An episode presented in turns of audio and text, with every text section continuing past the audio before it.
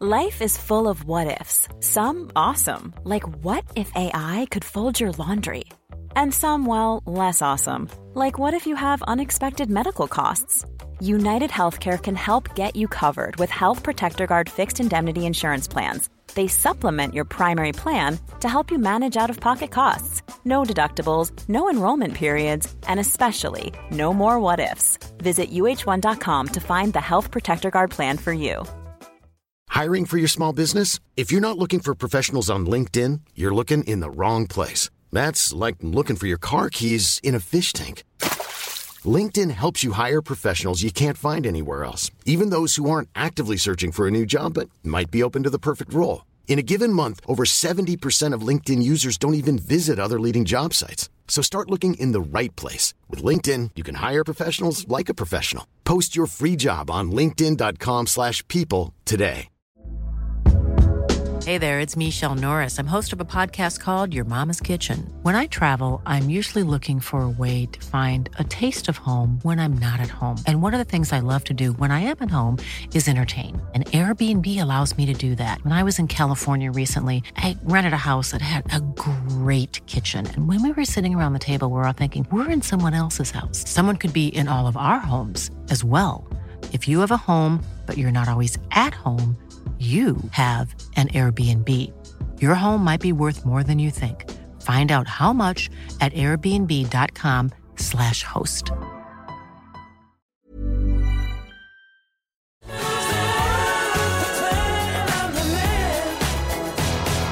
Hello and welcome back to Supercoach Edge. Now, Liam, we've had some great fun so far across Forwards Week and Ruck Week. If you couldn't Mm. tell, of course, by some of our ridiculous memes that we've also been rolling out across socials, uh, namely the uh, the Captain uh, Gaundy one, which is absolutely ridiculous. But we don't apologise for that. It's just uh, No. just the way we are. But uh, now it had to be exactly right, Liam. Had to be done. But now it's time to delve into the area that forms the juiciest, meatiest part of our teams in midfield week, where we kick things off with mid premos, Liam. Yes, exciting week, expensive week, Yeah, very very expensive true. week. Um, We've got our wallets open. the- yeah, I don't know. I reckon there's some value to be had here, though. Like, like, Mm-hmm. I don't think, I don't think it's like most years. I think it's going to be an interesting year. Um, Yeah. in the mids. I don't think we'll be looking to necessarily the top guys or the top price guys necessarily.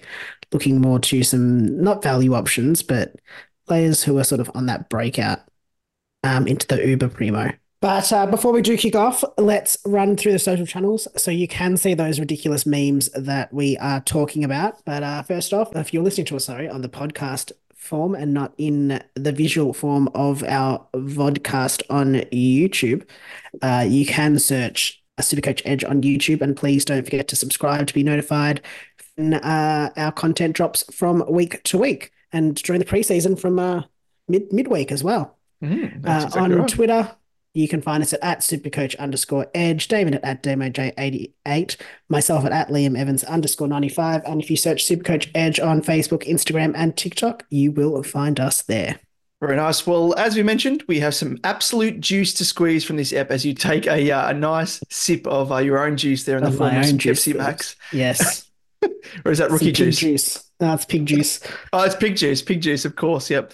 Just Um, looks awfully awfully dark. Looks awfully dark and black. Is that the uh is that like the midnight version of like Chloe's uh off Yeah.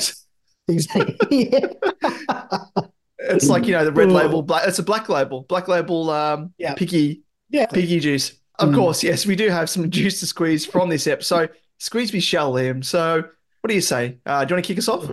Yes, let's kick off. And we're going to kick off with our first mid premo tonight, today. The most expensive player, not only in the midfield, but in Supercoach in general. And it, is LeBont, uh, obviously Marcus Bontempelli, mid eligible, and he is priced at an average of 129.7 from 2023.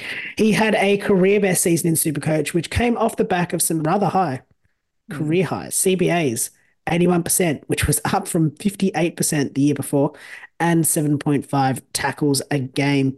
Such was the dominance that he did eclipse the 100 plus points in all but one of his 23 games and went 120 plus in 15 of those games too. So absolute captaincy option there.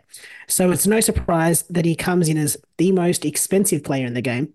But the big danger in investing in him is that investing in can throw out your team structure with so much of your salary cap allocated to one player. I'm not saying don't do it though. I'm not saying don't do it. It reminds me a bit of, you know, the, the salary cap issues that teams have had in the past.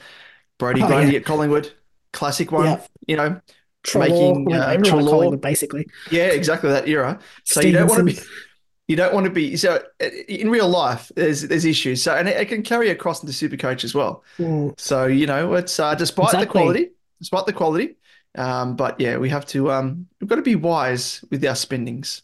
Um, it's also important to note that in the past, uh, the most expensive players have actually dropped um, in price at an average of 163.7k across the previous three seasons. Um, discounting 2023 when Clarry was the most expensive and did get injured. In 2022, Macrae lost 163.6k in total by the end of the season. Macrae, bless his soul. Mm-hmm. And likewise, in 2021, Gawn dropped 184.9k, while Grundy lost 142.7k in 2020. What this mm. does indicate is that it's such a high starting price, it's nearly impossible to match the equivalent average that you're priced at in the first three games in order to hold your price first up. So a drop is basically inevitable if even one of those games is below par. Put that out across, you know, the season two or three times, and it doesn't take long for the starting price to be whittled down. Mm-hmm. I think it's also important to think with that as well that the players generally when they've you know they're priced as the most expensive player they've had a career best season and mm. that's what's pushed them up there. So that's it's hard to maintain that you know over over multiple seasons. And that's Yeah. why i guess the most expensive player in each position is or starting each of those players is fraught with danger just due to the likelihood of a depreciation of those players. We do have to note though he did also undergo minor postseason ankle surgery but it was merely a cleanup and didn't seem to impact his se- preseason preparation at all. If anything, it's a good thing to ensure he is in absolute tip-top shape, like uh, sending the uh, Ferrari into the uh, mechanics to get serviced. Yeah, exactly. A bit of a tune up. exactly. Speaking further in terms of value and upside, he doesn't present much. Obviously, with 2023 likely a career high, not alone, you know, in general, mm. not just a career best so far, he'll be unable to surpass, you'd, you'd think, potentially. Could he come close to matching it? Probably, maybe, perhaps. Don't know. Mm. But again, are you willing to pay the price compared to spending a little less on a player that holds upside of perhaps matching Bont or getting relatively close? I'm going to throw to you for the verdict, Damon, because I feel like I've been talking for a long time.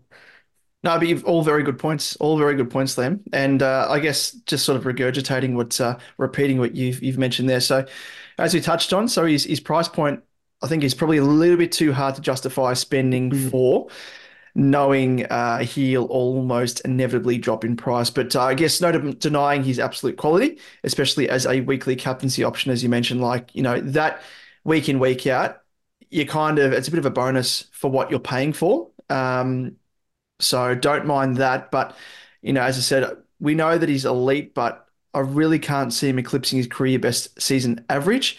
Could come back to bite him in the ass. And uh, who knows, who knows, he could actually, by the end of the season, surpass it. But, you know, I think I would prefer to spend the money uh, and spread it out across my team in strengthening other areas of my team and perhaps opt for a cheaper midfielder that holds more value and upside because like we said we we we just don't have the funds to be getting the you know the higher price plays in every single line. I mean you can, but in doing so it means you're not going to have enough money to bring in sort of you know enough quality that's spread out across the rest of your team. So you've got to be smart with your money, and I think you could probably, if you wanted to, invest in a Bont. And um, despite the fact that he may be losing price, at least you're paying for that that quality and knowing that yeah he's going to give you those captaincy scores week in week out. So I don't mind it if you want to go down that route, but like we said, with inevitable depreciation at some point or another, I think I'll try and get him in. But again, as to how, um, I'm going to have to almost trade two maxed cash cows, I think, to try and get him in, and maybe even then using someone like a Matt Crouch as a stepping stone or, or an Amon or something like that. So you got to think about that side of things as well. It's going to be awfully hard to try and get him in. Um, but yeah, you just got to try and time it, I think. And uh, for me, um, you've got to you got to skimp somewhere, I think. And it's kind of like last year with with me, for example, going, do I go for Laird or do I go for Oliver? I couldn't couldn't fit both my team. I went for Laird, um, and was kind of kicking myself, uh, not going for Oliver because Laird started shit. But then as it sort of worked out, they were kind of evened out over the course of the season. So you can't you can't get them all uh, to start with. And um, No. yeah, I think at this point I'll be foregoing Bont in order to uh, spread out some value across my team. But what about you? I don't know if he's in my side at this stage. I think I went with Bont. I, I think with Bont though, you need to consider that you're not obviously not picking him for value because he Mm. presents no value. Yeah. Um, in terms of, you know, like what we would talk of as a juicy player, um, or mm. GC value, he doesn't present that. Um, his price point's shocking when you think about it. But I think you're paying up for a player because you know what you're going to get from him. And Mm. that's the difference sometimes with a value option. Obviously, he's priced highly, um, and he's going to have to maintain a massive average to keep up that price point. But I think in top of that, you've got to consider what you're giving up. And it's potentially a captaincy option week in, week out. Like we said, 20, 120 plus 15 weeks last year. Mm. So that's basically almost, I mean, it's not every week, but you know, 23 games. He only went one one game without a 100 plus score. Like you- you're getting a player with a high base, um, a high floor, and a potentially a, a high ceiling as well. I think the question on top of that is who are you going to replace him with, and can they perform to the same standard? And also provide a VC and C option consistently. Like if we go to Petracca, who's the next guy in the list, um, he's 60k less. So you're saving 60k. But over the like we can look at the last five rounds of 2023, Bont went at an average of 135.4 compared to Track's 120.2. So that's 15 points per week. And over that five weeks, that's 76 points. Doesn't seem like much, but it's something that you've got to think about in terms of the points that you're missing there. Um, it could, you know, make a difference um, over time, especially if you're not talking about going for a Bont versus a, a Petracca. It could be someone much cheaper. I think it, it swings and roundabouts because I think when we were talking about English, we were talking about the fact that paying up for him means that, you know, that I, think I think it comes down to who you're going to go to and whether you think they can match Bont or beat Yep. Bont in terms of scoring. Um, oh, it's hard though. Um, I don't know how I feel about starting him. He's definitely expensive and, as you said, likely to drop. Um, but I think there's a drop in quality and there's question marks over players that we'll talk about later um, Mm. that are sort of at this same sort of price point. That's not at this price point, but are cheaper and looked at as more value options. Yeah. And that's the yeah. concern for me. So I think just it'll come down to what you do with your side overall. Um, if you can fit him in, I'd probably do it, but I still don't know. It's a lot of money. Yeah, it is a lot of money. And you're totally right. Like, it's a bit different from, like you mentioned, with English that we spoke of in the Mm. previous Ruck episode. Um, because we think like Gawn, he's got the history of, of matching English. Um, so he's a viable option. He comes there at, at value at And that cheaper yeah. price point, and Grundy as well, who's done it all before. Whereas, I mean, there's there's quite a few options in the midfield that could potentially match Bont this year if he doesn't go as high, that is of 129. But looking, for example, uh, with Laird, um, you know, back in 2022, I think he Mm. was what 122. I think his average was or thereabouts. Let me just have a quick. Uh, no, 127. So it could potentially, if he goes back to those those heights, could potentially match Bont uh, if Bont stays around about that 129 average mark. Um, so I think there are guys that you could potentially target, but even then, I mean. Laird comes in, uh, what's that, five, six, 71k cheaper than than Bont. Doesn't sound like it's much money, but when you put it into context, I mean, you know, it, it could give you, you know, a, a leg up from a mid-pricer to potentially someone that's on the cusp of being a premium, um, or thereabouts. So, yeah, it, comes down to the balance of your team, I think, as to whether or not you can afford him. But if you can't, I think there's viable alternatives in, like we mentioned, track, especially if Oliver doesn't play, which we'll get into track in a moment. Rory Laird, who's kind of hit those heights before. Daicos as well, potentially, if you're discounting, you know, the early buy and so on and so forth. Even Jordan Dawson, like there's guys there, Butters. So there's a, there's a few options that could, but again, probably not as obvious as say a Gawn slash Grundy comparing to an English. I think, yeah, I agree with that. I think though, like I'm just gonna have a quick look at players. Rory Laird's question marks would be over whether he is going to score as well. with the CBAs. I think he's going to have question marks there. Um, with them, with Adelaide probably wanting to spread them out more and give them to other people. Um, like there's a merit. I'd have questions over whether he plays purely as a midfielder. Libba's old. Dawson maybe, and then you're looking at Dunks, who yeah. I'd question. Butters, I, 100%. I think it should be in your side. I don't know if it's at the expense of um, Bont, though. Like I don't see them as the same. I don't see those two as mutually exclusive. Um, no, in and of each other. Sorry. Yeah. Um, like I don't think that it's not like I'd say like a Bont and a Petracca would be probably yeah. two players you can't fit both of them in your side. It's either one or the other.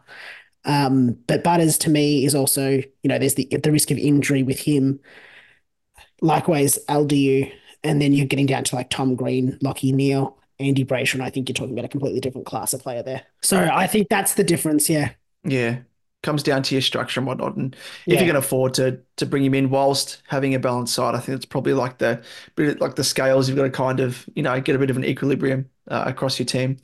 Um, because if guys like, for example, if you're trying to get mid prices in like a, a Crouch, if Crouch doesn't look like mm-hmm. he's going to play, you know, best 22, for example, um, you know, you might be able to drop down to another cheaper player and then have that cash to afford to bring exactly, in a bot. Yeah. So it's kind of hard to say at the, the present time until we see a bit of uh, exposed form and stuff, especially with those mm. um, higher priced rookies and, and mid prices and stuff. And we'll be able to assess from there. But um, yeah, might be one to revisit. Um, but you can see both sides of the argument, can't you? Yeah, yeah, I agree. I don't think it's cut and dry with this one, unfortunately. Yep. Spot on. Alrighty, so let's move down to that man that we spoke of in Christian Petracca. Uh, he's priced at 667.7k, and his average for 2023 was 119.5. Does unfortunately have an early buy, uh, given that Melbourne play in round zero in the opening round. But for track, so 2023 was a career best season for him. He averaged 2.1 points higher than his previous best in 2020 and 7.1 points higher than his 2022 average of 112.4. So the question marks over track will come over his position in the side largely. If Clarry is missing early in the season, will track potentially play more time back in the middle as opposed to as a forward like we saw late in the season? But I think that's probably like that move, I think, was due to injuries to Fritsch. Um, and I think there's other couple of players as well, key forwards that they were that they, that they kind of missed heading into the final series. So it kind of forced them to play track more as sort of a high half forward, um, with stints in the midfield pushing forward um, when he could. So I think we probably should see him moving back into the midfield, even if Oliver does return in round one um, or round zero rather. Um, but just with track, so we did see that he's still able to score well despite those games where he was camped in the forward line, if that does happen and come to pass in 2024. With just one score below 100 from round 13 of last season, but it becomes more dependent on his ability, of course, to hit the scoreboard. With 16 goals across those 12 home and away games across that period where he did play predominantly as a forward. He ended the season down on his average, a three round average of 111.7 compared to his season average of 119.5, which also highlights the impact his position can have on his scoring. Despite this, though, he still managed 100 plus scores in 20 out of 23 home and away games, highlighting his high floor that makes him very, very appealing. Uh, so, just quickly for the verdict. So, for me, uh, I can see the appeal of starting him, um, given the fact that, uh, you know, going back into the mm. middle, you know, there, there, does come with the expectation of a higher output. Um, and I have no doubt, I think that he's going to be a top 10 mid and potentially push uh, to be a top eight come the end of the year. But mm. I see more of, of, really an upgrade target at this stage, given I don't really want to overload on players with two buys. Uh, that's probably the main reason. Uh, just trying to get that that balance uh, across my team and, and, not sort of shoot myself in the foot by having too many premos out with the early buys and having to rely on mm. rookies um, and not have to burn trades and not to do sideways trades for guys that are going into the early buys. So strategically for me doesn't really work with track. Uh, he did actually. I had him. Uh, when did I get him? Sort of the latter stage of the season for 2023, and treated me well. And I was very, very scared after getting him and seeing him camped in the fallout. I'm like, here we go. This is going to absolutely kill me. Like, you know, shades of I had flashbacks to Liam Baker when we both got him yeah. uh, at the Tigs. And he had that role change, and I was like, oh, here we go. This is going to absolutely kill me. But to his credit, Track was probably one of the more consistent players, despite playing, yeah. you know, less time in the midfield. So for me, even though I do have that sort of romanticism to it, um, I think I'll pass on him at this stage. But what about you, Lem? Yeah, I agree. um, you'll finish as a top ten mid, most likely a top eight mid as well. But I think he's he's one I want to see how he goes in the preseason. Like I want to make sure, like you said, he's got the role in the middle um, before I pick him. But even then, I want to pass him up um, most likely and pick him up mid season as an upgrade. I think with the second buy, that kind of kills it. it yeah, it kills it. it kills him, mm. I think, a little bit, especially when you look at other guys. I think comes down to, yeah, again, structure of your side. It's probably between a, uh, a Bont and a Petracca. Uh, Doesn't have the second buy, maybe that benefits you more. Um, mm. And that's worth paying the extra 60K for. It's, it's up to you, really. Um, but I do think you'll be getting it in by season's end. Anyway, let's move on to the next guy, and it is Zach Butters, 636.1K mid eligible. 113.8 average, and he only has the one buy. He is another mid option who had a best career best year in 2023, unsurprisingly.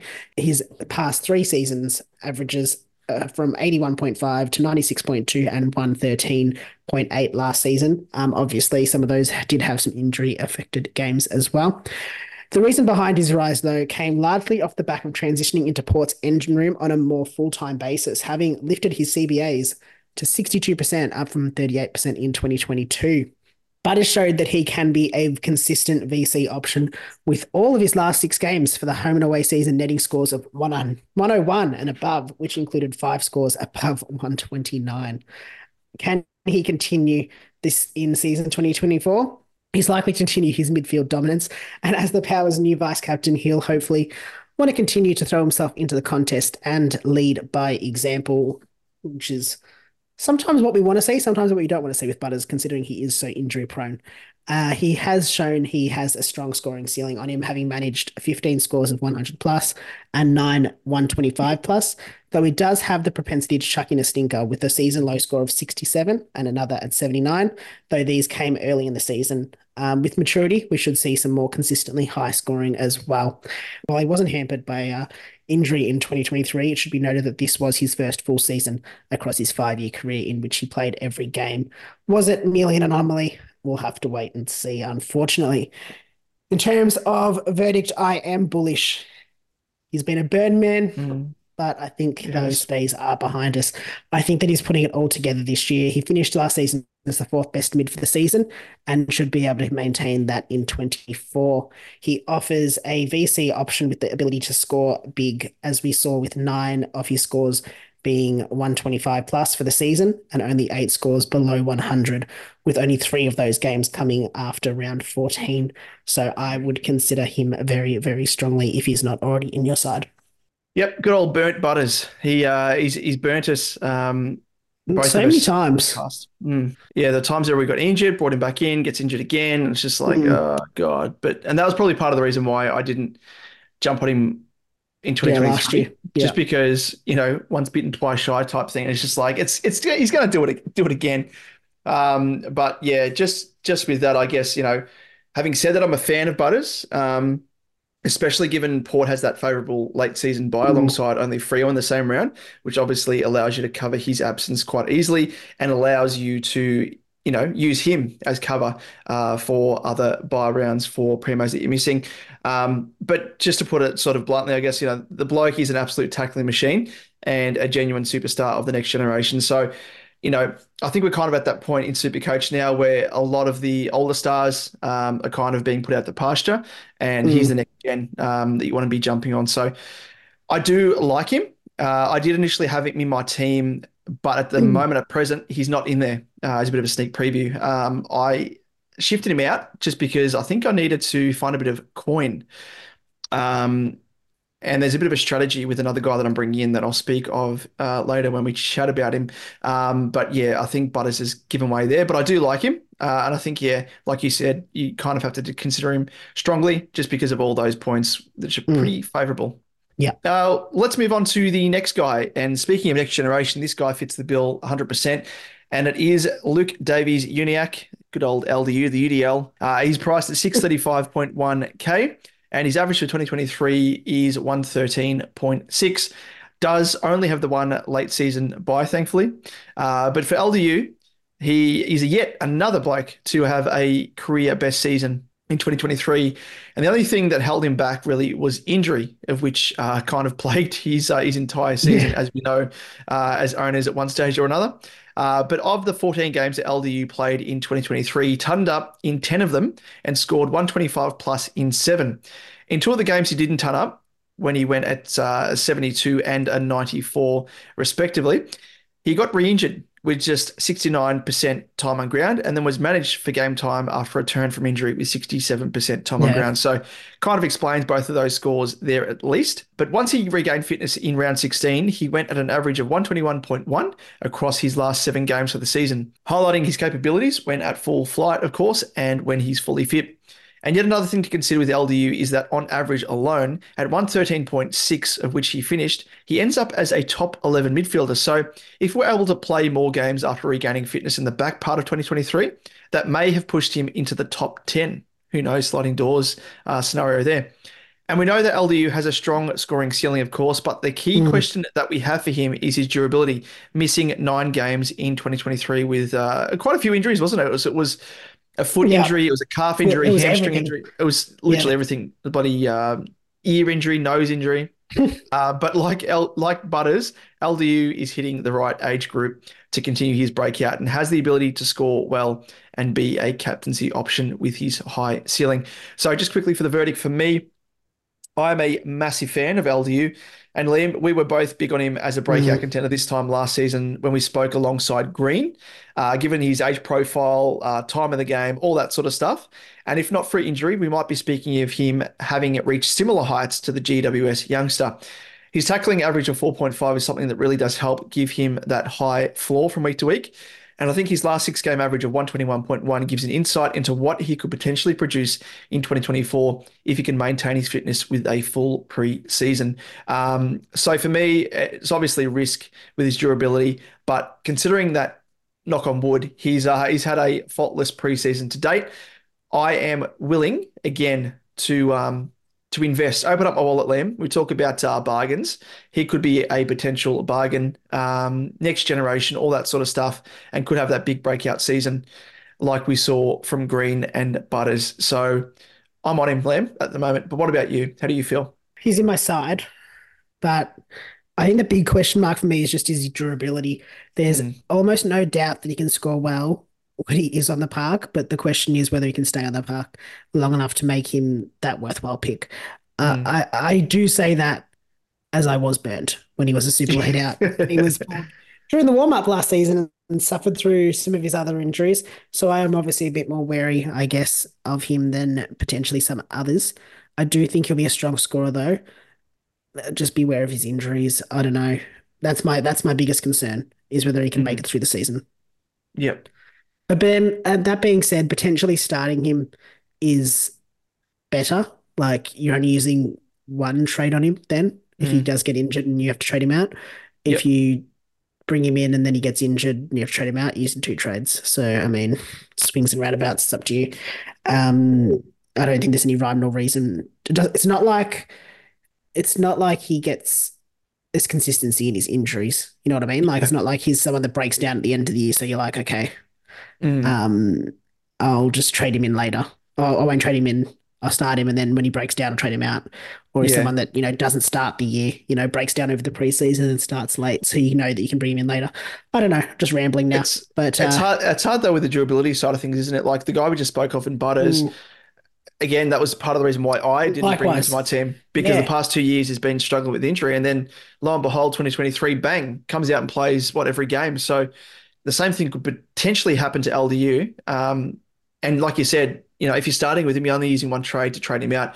It's not as if you don't start with him. He has a blinder, starts the season on fire, use a trade to bring him in, and then if he gets injured, you're wasting another trade. Yeah. Um, and probably speaking to that as well, like having the extra four trades for 2024 expanded to 40 trades across the season. I think you can potentially uh, take a risk on some of these guys a bit more than Yeah. what you would in, in previous seasons. So I don't know. Uh, everyone's different, of course, different experiences. Um, so yeah, it, it kind of makes sense. No, I agree. I yeah, I don't know. Not sold. Not sold, but Yeah, he's in my we'll side. Wait and see. Yeah. Wait and see. Hopefully, if he this is going to sound terrible. Hopefully, if he does get injured, he gets injured before round one, and Yeah. not in the warm up when we uh, when, I- when I've got him in my side and it's too late to get him out. Anyway, Yeah. moving on. Tom six twenty one point five k. Vietnam um, flashbacks. Moments of like seeing the team sheets late outs, flashing before your eyes. Oh, oh. Just seeing my side gives me cold sweats at night. Anyway, next guy, Tom Green, 621.5k mid eligible. He is priced at an average of 111.2 from 2023 and has the two byes in 2023 playing in the opening round. He was one of the breakout candidates last season. Not even was one of, well, he was one of them, but wasn't even a candidate. He was the, one of the breakout players of 2023. And, uh, well, he was a candidate and he proved us right, as you said before, David, romping in an average of 111.2 for the season, which was an increase of over what, 14.1 points from 2022 to 2023. In his short career, he's shown what he can do when playing in turning up in 12 of his 19 games, and he showed a relatively stable floor with low scores of 73, 77, 89, 95, 97, 97, and 99. So not poor scores, really. Not, not too poor scores in that sense. When he manages to turn up, though, he does tend to go large, with 10 of his 12 scores being 118 plus. So a bit of a ceiling there. When I say a bit of a ceiling, though, it does get limited to 145. So it's not like he has those games like Bont where it's like 182 or or something huge, but he does, Yeah. you know, does does have a a, a, a decent ceiling. Um, Mm. but uh, as we highlighted, consistency though is what you'll get with Green. So you'll you kind of know what you're going to get in terms of scoring. In terms of verdict, though, I think it's a hard one to read in 2024. Definitely don't think it's a bad pick.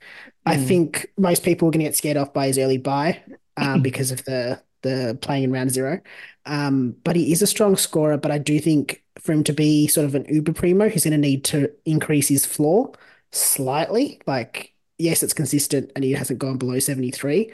But really, if we can get that to 100 or, you know, to the low 90s as being his low scores, his lowest scores, and increase, you know, his ceiling slightly, I think he can get to be one of the uber premos of the competition. Uh, this could be the year for it, but um, at this stage, I don't think I can pick him in my side purely because of his bye. Yeah, I totally understand that. That being said, I have thoughts on strategy with him though, so Yes. I think you're I think you're going to touch on it. Yes, that's that's a good segue. Um, and this is part of the this is kind of the guy who's pushed out Butters in my team that I spoke of before. And it's a I guess it's this tactic and strategy is going to be growing in popularity. I've seen it mentioned around. I had a good think about it and I thought normally any other year I wouldn't be doing it.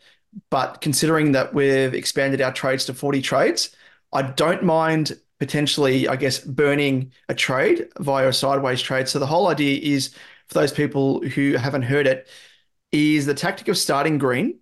And I guess the main thing off the back of that is the fact that he plays both North Melbourne and the Eagles in the first three rounds before his bye, um, despite that early bye, of course. So the hope there is you start with him, he smashes the Roos and the Eagles, increases in price, and you obviously get bulk points. And then you trade him out for someone like a Sam Walsh, who comes off his bye the same round that Green goes into his bye. So I guess it's kind of like you're just, you know, a bit of a tag team. Out goes the Premo and Green, in comes the Premo and Walsh, fallen Premo and Walsh. And you're not having to be forced to play a rookie to cover Green if you're holding him across his bye. And likewise, if you were, you know, I guess starting Walsh, um, you'd need to do that as well uh, in Yeah. terms of using a rookie to to cover. So here it's virtually just a sideways trade. Again, I wouldn't be all for it. Um, we we kind of speak about that in, in previous seasons, don't we? Like we speak down on any any idea of doing sideways trades, but I think this is almost like another strategy, a different tactic in the mix here for 2024. It's a unique season with the early byes, and you kind of need to find ways around it. I wouldn't advocate on doing this across every single early bye round. um, at this stage anyway. I haven't really looked far into it, but I think considering what we had 36 trades last year Mm. and we had that many suspensions, that many injuries, and I think I was out of trades by round 19, maybe round, oh, maybe a little bit longer, round 20, maybe, at a guess. Um, even though I was trying to be conservative, I think it still pays to be a bit conservative with trades, even though we've got some extras. So you can probably afford to maybe use one, maybe two, potentially at most, uh, on doing a bit of a sideways trade. But I think he's the, one candidate for doing this just because of his good fixture against North Melbourne and the Yeah. Eagles. Should score well, could potentially go up in price as well, as I mentioned, which is an extra bonus when you trade him to Walsh. You cash him in virtually. Um, and you have those um, those hopefully insane scores against North Melbourne and the Eagles. But I don't know. What, what are your thoughts on that, Liam? Maybe have you put much thought into sort of that tactic? he GWS is probably the only team I'm considering it with. So only because they've got, as we said, the the the North and the Eagles. Um, and I think there's like Toby Greene you could do it with. There's Mm. um Josh Kelly. Josh Kelly, Tom Green as well, obviously, as we just spoke about. I think that uh what's his face? Um Thor Him- Himmelberg. Um he's another one you could do it with. Mhm. Just to players like that where I do sorry, yeah. GWS I think is in a unique situation where they've got such a positive bye. Uh, sorry, positive fixture and then that bye. And then as we said, you can swap him to um uh Walsh. I'm trying to think who else. Who what's the other team? Is it Brisbane that week? I think has the bye. Um, Yes. Yeah, so probably not as many options there. But yeah, I don't mind it. I haven't thought through enough about it. I'm I think there'd be there's interesting there's interest to me in the fact that with, if you are conservative with your trades and with the extra trades, you could end up at a point in the back end of the season where you can do more sidewaysing of of premos to get, Mm. you know, the advantage as well. So Yep. I think regardless, that's probably where you want to go. But I think at the same time, you need to be careful and just mindful of the fact that we don't know how suspensions are going to go. Yeah, Um, that's the main thing, what it? injuries are going to happen, especially if we're picking a Butters and we're picking a um, LDU. Those are two very injury prone players that we might need to be mindful of. I mean, you could you could always potentially do this with another, like the I think it's Gold Coast. They share the same bye as uh, the Giants for the early round bye. Yeah. So you could potentially do it with, let's say, like Tookie Miller maybe, but Mm. um, again, doesn't have that favourable draw. And the big draw card here is the fact that, yeah, as I said, uh, he plays North Melbourne and West Coast um, for And I think with a Touk Touk Miller, for example, he's not priced highly enough that it makes it worth it. Like Yeah. I think with Tom Green, he's priced high enough that you can pretty much trade him to, I mean, not anyone, but to, you know, a Walsh. He's probably Yeah. going to make some cash in that time as well. There's more opportunity there. I mean, you could even potentially trade him instead of a Walsh. You could be going to like, I mean, if he makes enough cash, you just have to hope Butters doesn't. But you can always get him up to a Butters even. Mm. Yeah, exactly right. Yeah. Yeah. um, and then sort of ride the wave. I mean, it'd be interesting to see whether you could ride the wave of players just playing North and West Coast. Yeah, you imagine that. just, sideways, just keep sidewaysing players uh, based off their fixture. But um, yeah, no, I, I don't mind it. I just have to think through it a bit more. Yeah, I totally agree. It's um, I'm all for it at this stage, but um, because I'd, Mm. I'd love to start with Walsh as well. That's the other sticking point, and it's like I don't know if it's a waste of a trade by, you know, having to use it on Walsh. Um, Mm. because yeah, if I don't start with Butters, like you said, could I potentially start Walsh and then trade Green to Butters? Um, Butters only having, of course, the the one bye and uh, you know, the favorable bye, um, only sharing with Freo, uh, which is Many of us have those stubborn pounds that seem impossible to lose, no matter how good we eat or how hard we work out. My solution is PlushCare. PlushCare is a leading telehealth provider with doctors who are there for you day and night to partner with you in your weight loss journey. They can prescribe FDA-approved weight loss medications like Wegovy and Zepbound for those who qualify. Plus, they accept most insurance plans. To get started, visit plushcare.com slash weight loss. That's plushcare.com slash weight loss. I'm Sandra, and I'm just the professional your small business was looking for. But you didn't hire me because you didn't use LinkedIn jobs. LinkedIn has professionals you can't find anywhere else, including those who aren't actively looking for a new job but might be open to the perfect role, like me. In a given month, over 70% of LinkedIn users don't visit other leading job sites. So if you're not looking on LinkedIn, you'll miss out on great candidates like Sandra. Start hiring professionals like a professional. Post your free job on linkedin.com/people today. Probably a good segue to this next guy, um, and it is Andy Brayshaw. So he's priced at 608.9k, and his average for 2023 was 109. Only has the one bye, thankfully, as I just mentioned. Uh, they share it with Port, which is super favorable. But um, Brayshaw is pretty much priced right on his three-year average uh, of 109.4, meaning I guess that he's neither a value option nor an overpriced option. Um, of course, referring to uh, what we were analyzing this time last year when we were looking at uh, the combined averages across the previous three seasons uh, and seeing if they're, I guess, what they're priced at is in line with what they're able to average in recent seasons. Uh, he did regress slightly from his career best season in 2022, decreasing his average by 2.8 points overall. Despite this, he still managed to finish the season at a season ranking of 12th overall, and he finished as the ninth top mid based on overall points. And Brayshaw, he does look similar to the likes of, say, Tom Green, just in terms of his scores. He had seven scores below 100 with a low score of 70 and a ceiling score of 149 with eight of his scores being 115 plus. And Brayshaw, he's a relatively consistent scorer, which bodes well for him.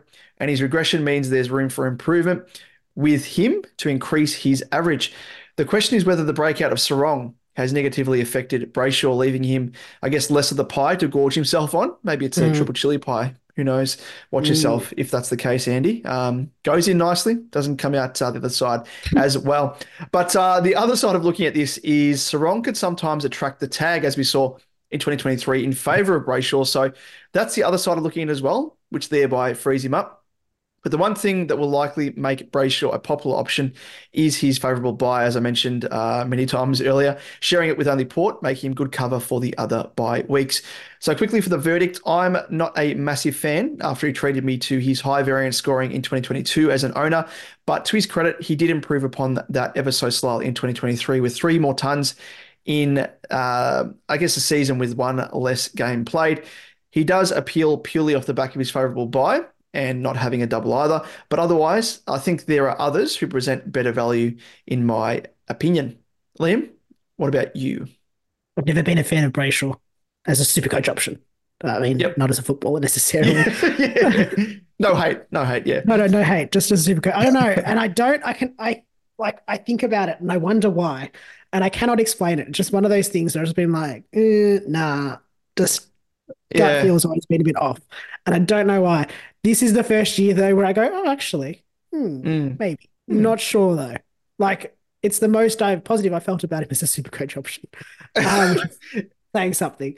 Is it Um, based on his bye? Is that is that maybe the attraction? I think so, maybe. But then I think when I looked at his scores and I looked at it and I'm like, all right, he's priced 10, 12K cheaper-ish, 13K cheaper-ish than uh Brayshaw, uh, than Tom Green. Mm. And his scores were eerily similar. Like Yeah, just really similar kind of scoring. Um, like Screen had a high score of 145. Brayshaw had a ceiling score of 149, eight above 115, 10 scores for Green above 118. Like that was just really similar. Mm. Um, sort of thing. Seven scores below 100. Um, one, two, three, four, five, six, seven scores below 100 for Tom Green. I don't know. Just maybe look at him a bit differently because, like, I don't look Mm. at Tom Green unfavorably. Yeah. Um, so I was like, maybe I need to stop judging Brayshaw for absolutely no reason. And then I guess the bye came in. Mm. I, I don't know whether he's in my side currently, I think, actually. I don't Oh, know, okay. which is strange for me, but um, I don't think he'll be there but when the season starts. Mm. Um, I think there's upside for him though. Like he he had a career best season last year. Um, Mhm. didn't make that, still finished the top 10 mid though. So Yeah. that that to me is the positive. It's just the Serong effect, I think, is is the concern. But then, as you said, it can work favorably for him as well because he gets the tag. Mm. Can work either way. But even even then, I mean, Mm. so then in like 2023, there's a rise of Serong. maybe that eats into the average. Maybe that's part of the reason why he's slightly regressed. Mm. So I don't know. For me, I think it's probably if Serong can demand the tag more than what Brayshaw can, Brayshaw will have the freedom to score as well as he did potentially in 2022. And maybe even better because 2022 he copped the tag pretty much all the time. Mm. So there is that upside there, I guess, in a roundabout way. Yeah, I think there's, I it, think yeah. there's, yeah, I think there's upside for Brayshaw. Like we've seen him score, we've seen him average better than he has. Um, Mm. so there's potential for that. So I think there's upside. I think there's question marks over him, but I don't. If, if people select him, I don't think he's a bad pick. That, that's where I'd probably go for it. Yeah. I just, and that's the first time you'll, and first and only time you'll ever hear me say that because I really don't like Brayshaw as a super coach pick, and I don't. He's just know why. vanilla. He's just vanilla. He's like Yeah, an ice cream just- flavor. You're like, you go into bloody uh, Pidapipó, awesome uh, ice cream place, by the way. My favorite. I don't know about you, Liam, but Yeah, uh, do you uh, love Pita yeah, Pippo? one of my favorites. Yeah, Yeah. There's Messina as well. Um, and not a bigger there's fan of Messina, I have to say. and there's uh, what's the other one? Uh, Augustus. Yes, Augustus is good. There's a place, um, I don't know what it's called. It's next to, it's on, I think it's on Spring Street. Um, it's next to the theaters. Um, it's like a grocer. It is Oh, okay. Ah, very nice. They always Well, have really niche niche flavors too, which is which is cool. one niche flavor called Andy Brayshaw, and you just turn your nose Yes. up it. Yeah, it's actually a niche flavor that has no no flavor at all. Just ice, just pure ice. Yeah, pure ice. This is, yeah, like your tongue gets stuck to it as well. Like Yeah. this is what happened with me when I was owning Brayshaw. I couldn't get rid of him, and I'm like, oh my god. Ugh. Anyway, let's move on. Let's move Yeah. on. Let's Uh, next guy, uh, my boy, Darcy Yes. Parish, 604.2K, mid eligible. Average in 2023 was 108.1, and he has just the one bye. Priced at an average of 108.1, which does mean his slight value compared to his three year average, uh, which we do like to look at, which was 111.3. While he has regressed in his scoring in his last three years from his career best season in 2021, where he did average 114.1. I do think it presents him as having upside for his scoring. Well, we've seen seasons gone by that he is able to have those big ceiling games. Last season, Parish only really managed a high score of 131. Had a pretty consistent floor though, with a score low scores of 82, 91, 92, 92, and 98. So he did turn up in his other 13 games for the season. I think there's two key queries on Parish for me, though. It will come down to one, what the midfield mix of the Dons does look like. There's relative, I guess, depth, for want of a better term, in that position. Um, he'd obviously be one of the top choices in that position. But if they do choose to spread the CBAs, which I do mean, just going to editorialize here and say I hope they do, um, it could impact his scoring. Um, obviously, there's the likes of Merrett, there's Hobbs, there's Setterfield, um, there's Shiel, there's. Caldwell, there's uh, Tsatas, Perkins, Durham have been playing in the middle during the preseason. I feel like I've missed some. Uh, Martin could be an option there. I think that should be the main guys. I mean, potentially even aggression playing, not necessarily as a, you know, high CBA player, but just a, you know, getting some CBAs um, relief. Uh, Stringer as well. I think there's too many go middle, and that potentially limits his scoring. The key issue is his calf injuries that he has seemed to be having um, a little bit more in recent years. So, in terms of verdict, uh, the thing that piques my interest is that he's doing work in the preseason on his kicking. Um, They've got, I think his name's David Rath. Um, he's a, I don't know, he's some strategist or something, but he specializes in biomechanics. And so he's been doing work on kicking motion and kicking, I don't know, actions for um the for a couple of players, so Parish and um Tsatas. And I think that's one thing that will affect his um scoring is his kicking efficiency. And I think if he can push that up, his scoring ability will go up too. Um I think he'll be given enough time in the middle to score well enough, but it might put a ceiling on him. I think realistically, I look at players like Merrett as potentially ones that don't play in the middle over a Parish. Like I think Parish has shown that what his his best role is in the middle. Um, whereas a Merrett, I think he has other skill sets that mean that he can be pushed to other areas of the ground. Likewise, I think a Shiel can do that, a Tsatas can do that. Um, Setterfield probably more so in the middle, Hobbs more in the middle, Mm. um, and Caldwell sort of maybe half forward as well. but also playing more in the midfield. Um, so I think he he doesn't get pushed around as much. Um, I'd want to say the preseason before I'd say to pick him, but I think there's a value option there just at 604.2k. Mm. Um, something that we've seen in some potential for scoring that we've seen in in years gone by that he could uh could research a little bit. Yep. No, well, you've kind of summed it up there as the as a man in the know, uh, being a Don's man, Liam. But um, I will take every um, bit of expertise there. Um, for me, just just sort of on face value with Parish, because he's a player that's such a high accumulator of the footy, I always expect bigger scores from him. You know, he has 35 plus Mm. disposals, pushes 40 disposals, and you're like, oh, okay, maybe he scored like 130 plus. You're like, nope, he's just gone above like 105, 110. You're like, oh, okay. So without like any disrespect in a super coach, um, I guess, uh, viewpoint on things, I see him as almost a Tom Mitchell 2.0, just Mm, because Yeah. get a lot of rack up the peel and you're like, yep, okay, he's going to score well, but just doesn't. He's more of a, for me, an AFL fantasy player. But like you said, if he can, Agreed.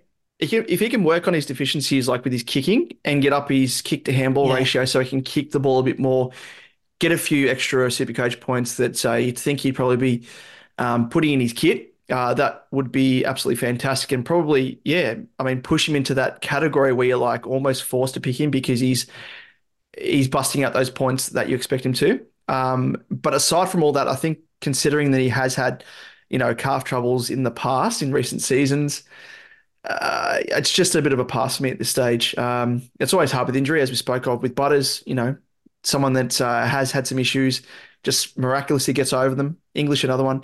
So um, that's kind of on face value as well. But for me, I just see other guys as jumping off the page for me compared to Parish. Um, but no doubt he's still one to watch, I think. And um, I still think he's like you, you've owned him for a couple of seasons, haven't you? Um, I've owned him previously, one season or twice, I think maybe 2022. 2022 and I think 2021 I jumped on him early. Yeah. And I remember he's Um, busting out some pretty good scores at various Yeah, stages. I was there, having a so- look at I was having a look back to see what his scoring was. 2021, he averaged that was the year he went into the middle, averaged 114.1. So he started the year as a uh, forward, then Yep. went into the middle and was busting out scores of 162, 107, 115, Hmm. 134, 152, 136, 166. Yeah, wow. 115, 121, 190. So he's got the ability to score Yeah. well. I think Mm. difference is I think he's probably been hampered in recent years. Like I think last year particularly, looking at his injury, started the season bit flat, then missed a whole heap of games in Mm. right in the middle of the year, then came back and sort of just never really, I don't think ever looked 100%. Um, so I think that's his biggest issue. I think if he can keep fit, um, he'll be he he he has the potential to have those really high ceiling scores because he does have a high floor, which Mm. um which is useful, and that's the benefit of him, I think, potentially. But one to uh, not one necessarily I'm going to start, but one to that I'll be watching. Um, but if he's looks good in the preseason, maybe one to to to um jump on at that 602 mark because he'll be a bit cheaper. And he'd be a relative pot as well, you'd think as well, amongst Yeah. like all those other big names.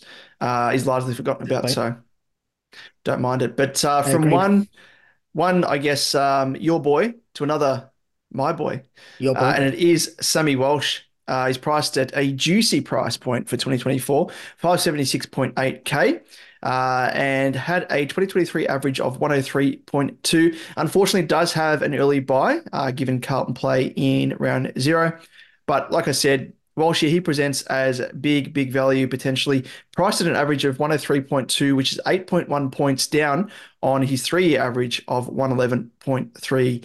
But we did see uh, as most recently as during the 2023 final series, uh, just his ability that he has to rack up the ball and score well with scores of 111, 134, and 121. And while 2023 didn't really present as his best year, do keep in mind that he had a non existent preseason and delayed start to 2023 due to surgery on a bulging disc, which would have in some way impacted his season and his, I guess, delayed return to full fitness. Uh, Likewise, in 2022, he had an injury affected preseason again after having surgery on his ankle. I think it's syndesmosis, whatever it was. Um, so 2024 would be his first full preseason since 2021. But if you look at his previous two seasons, when he averaged 111 in 2022 and 117 in 2021, the upside is obviously evident.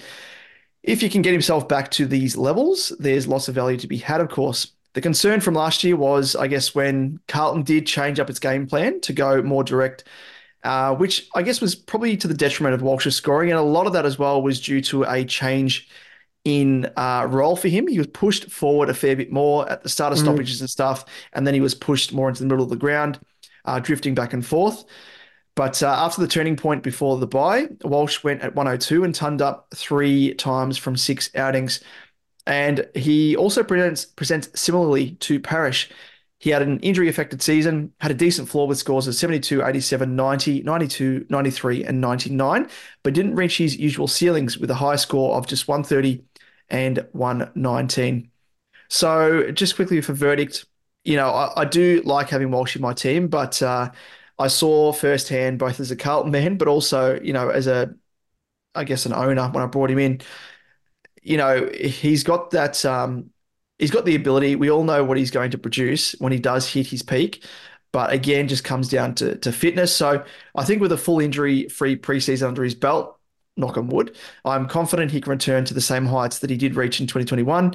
And as someone myself that's been rehabbing a bulging disc for over 12 months, they are an absolute shit of an injury to try and build back from.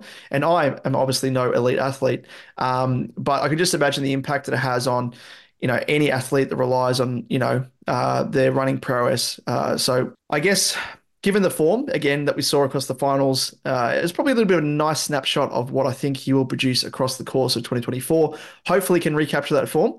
So for me, it's a lock and load. But again, it comes back to that strategy. Do I potentially don't start with him? Do I start with Green and then trade Green out to bring Walsh in? And at least that gives me that little bit of buffer as well, if I need it for those first, you know, two, three rounds or whatever before he goes on his bye for me then to assess okay, do I trade Green to a Walsh or do I trade Green to a Butters and then maybe pick Walsh up at a later stage if I want to? Um, so I'll have to think about that, but I'm very, very bullish on Walshy, uh, all bias aside, because I think at that price point and knowing what he's has averaged in the past, I think he's an absolute bargain. But Liam, what about you? You're not gonna like it. Again, I don't I won't hold it against you. Don't worry. No, but it's this weird. It's this weird thing, and I can't quite put into word why.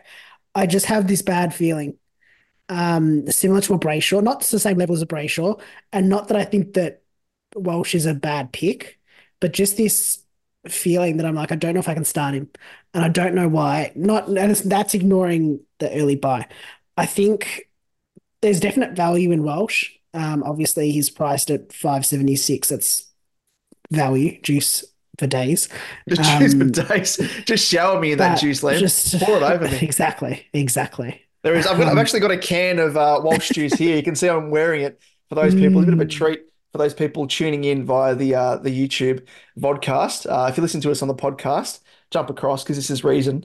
But it's uh, it's a, a Carlton Draught uh, can of Walsh juice and I consume that on the daily and, and mask it as a bit of a can of Pepsi Max, but I actually just swap it out. Mm. It's like an alcoholic uh, drinking out of a uh, a coffee mug, but it's actually filled yeah, exactly, with red yeah. wine. this is me, just with uh, Walsh juice. Walsh juice. I mean, sorry, it's Pepsi Max.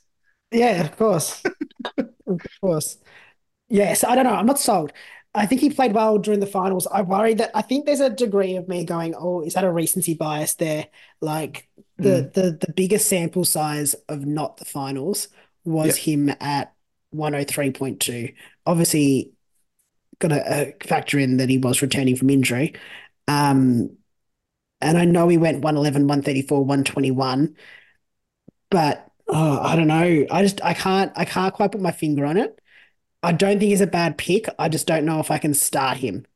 And I think I really have to see amazing things early to pick mm. him up, like to do a Tom Green to him. Um, uh, I don't know why I'm not putting a line through him. There's every chance he starts in my side. There's every chance that he's in my side what day, once he's by the round two. Uh, I should know or this. Yes. Uh, it is. Sorry, yes, round two. Yep. There's every chance that in round three he's in my side, but I don't know. There's just gut feel. I just not sure. I'm not sure. No, that's fair. That's fair. And like I said, you could potentially use that move to your advantage and, and start with Green, don't start with Walsh, and then assess after seeing exactly. That's first I two think games. that's what I would want to do. That's what I'd want to do. I don't think I Yeah. see Green necessarily as a player I want to keep all season. I think there's potentially others that will maybe surpass him. Mm. Um, Walsh potentially one of those, but yeah, I'd want to see others first. But to be honest, I'd want to see I'd want to see a bit more of a sample size. I I just think I don't know. There's just I think it's just looking at the finals only concerns me. Mm.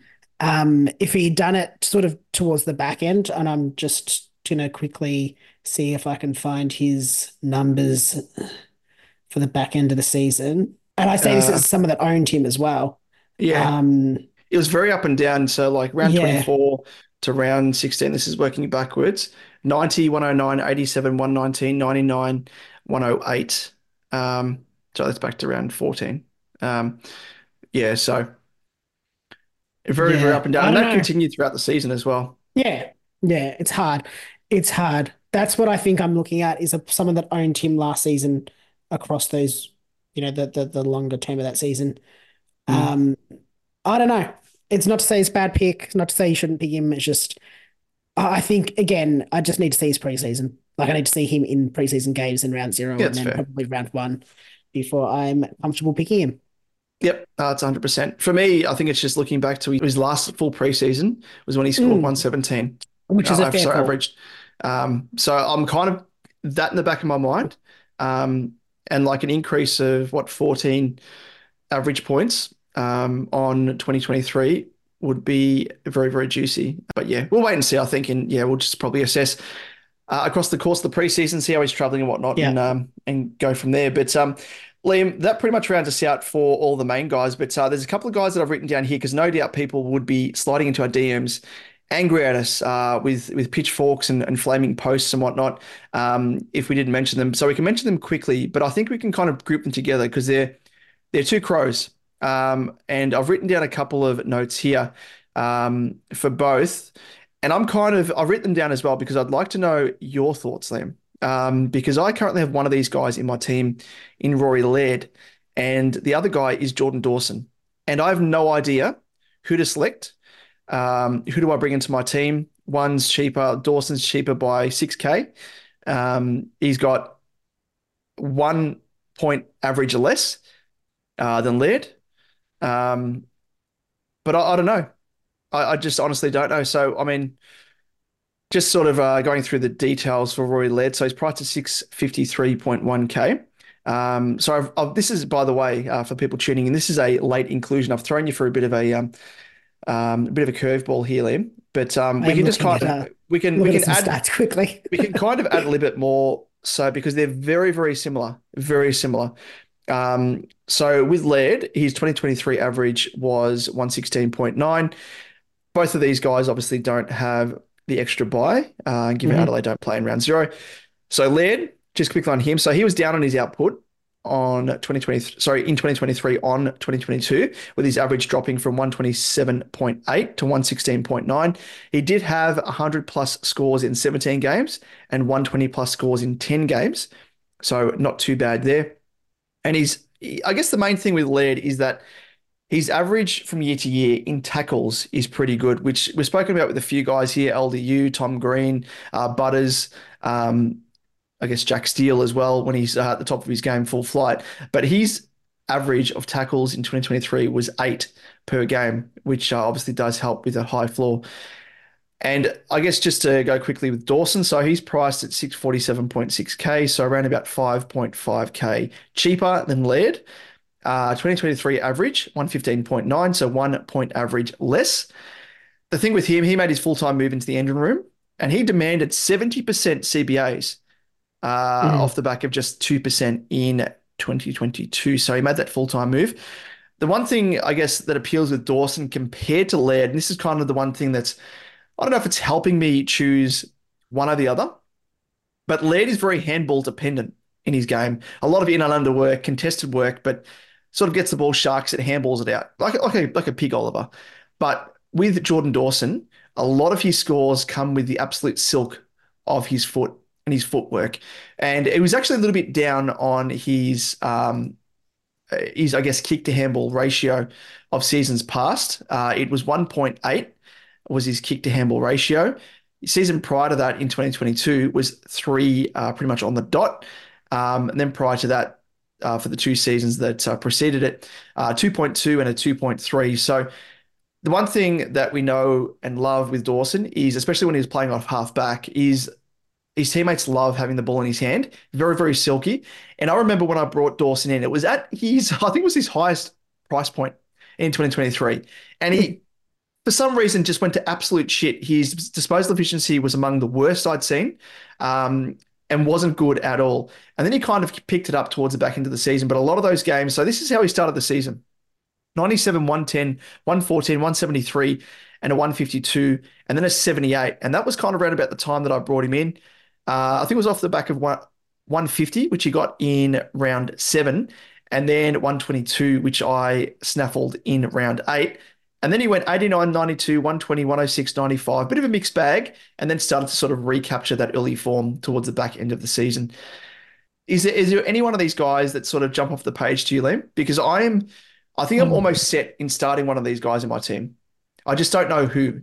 I had like Laird last year as well, alongside Dawson, but um, with Dawson being a mid only, it kind of changes things a bit. I'm going to be honest. Or you're going to go for neither? I mean, you could probably talk me into Laird. Yep. Is there anything that stick like that sort of jumps off the page? I don't know. I think when I look at like I was looking at I'm just looking at Supercoach now. Mm. Anyone between Petracca and probably Butters doesn't interest me. Mm, okay. I just don't think I think they're priced at their average.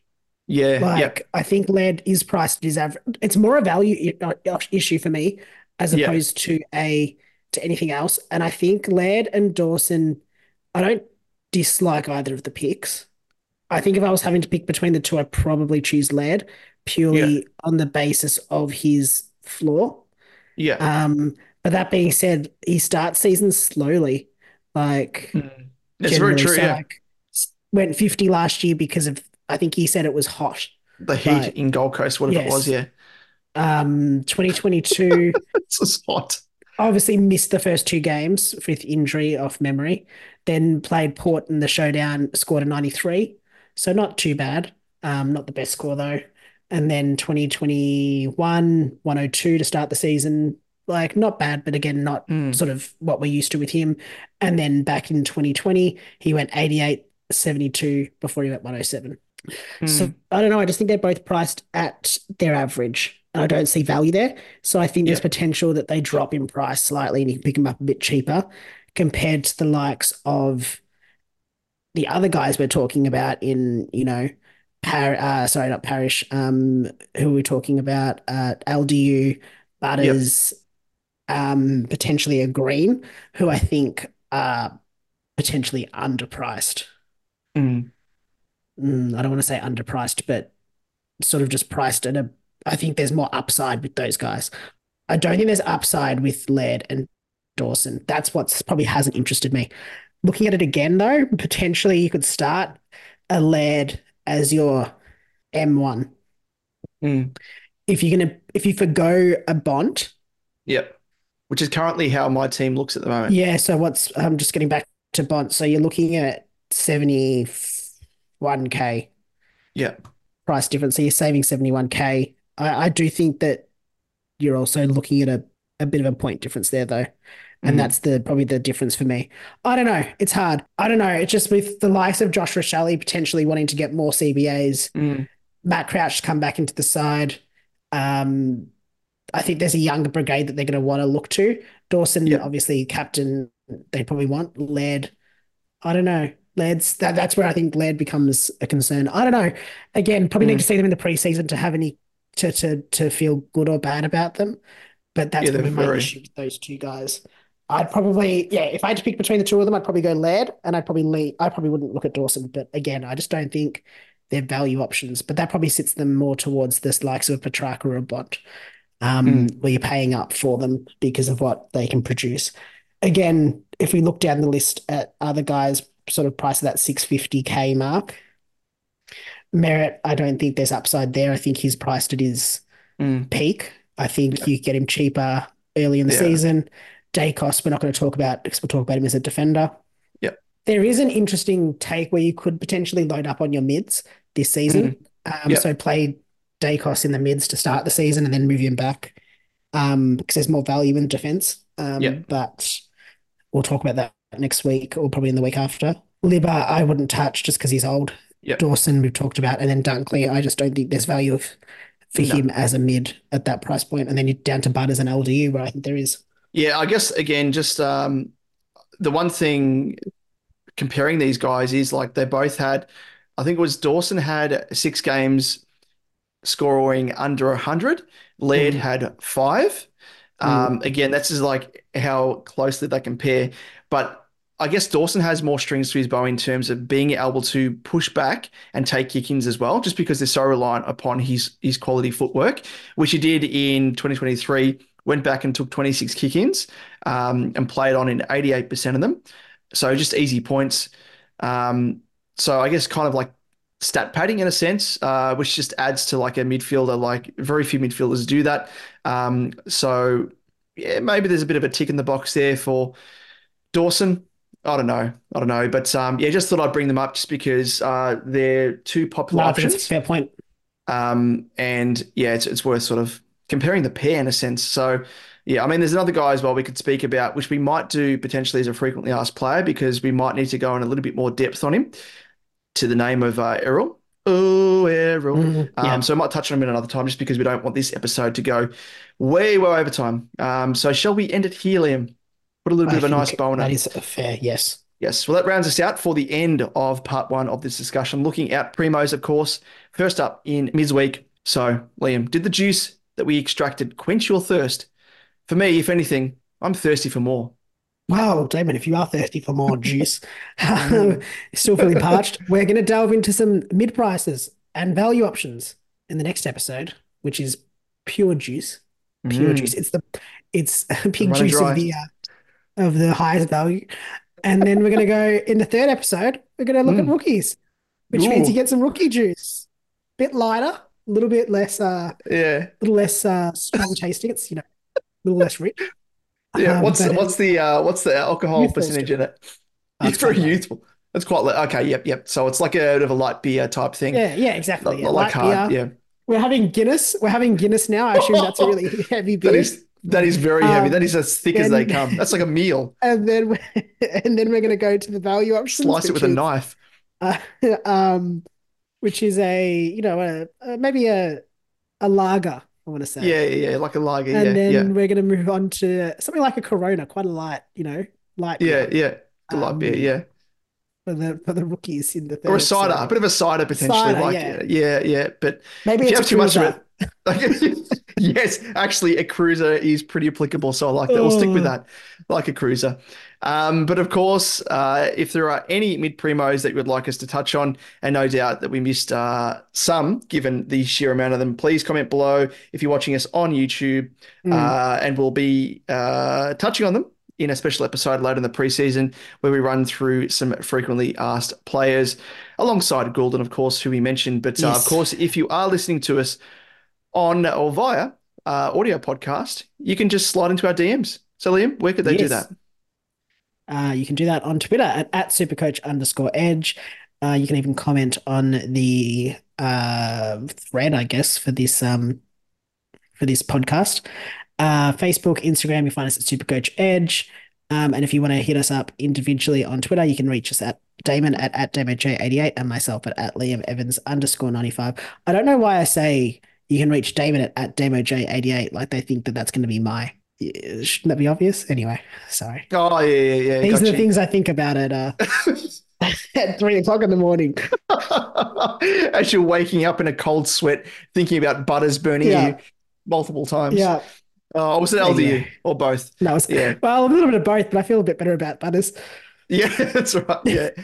Oh, very nice. Well, thanks so much, of course, for tuning in as always. And uh, we'll catch you all to do it again in the next step. So we'll see you then. See you guys.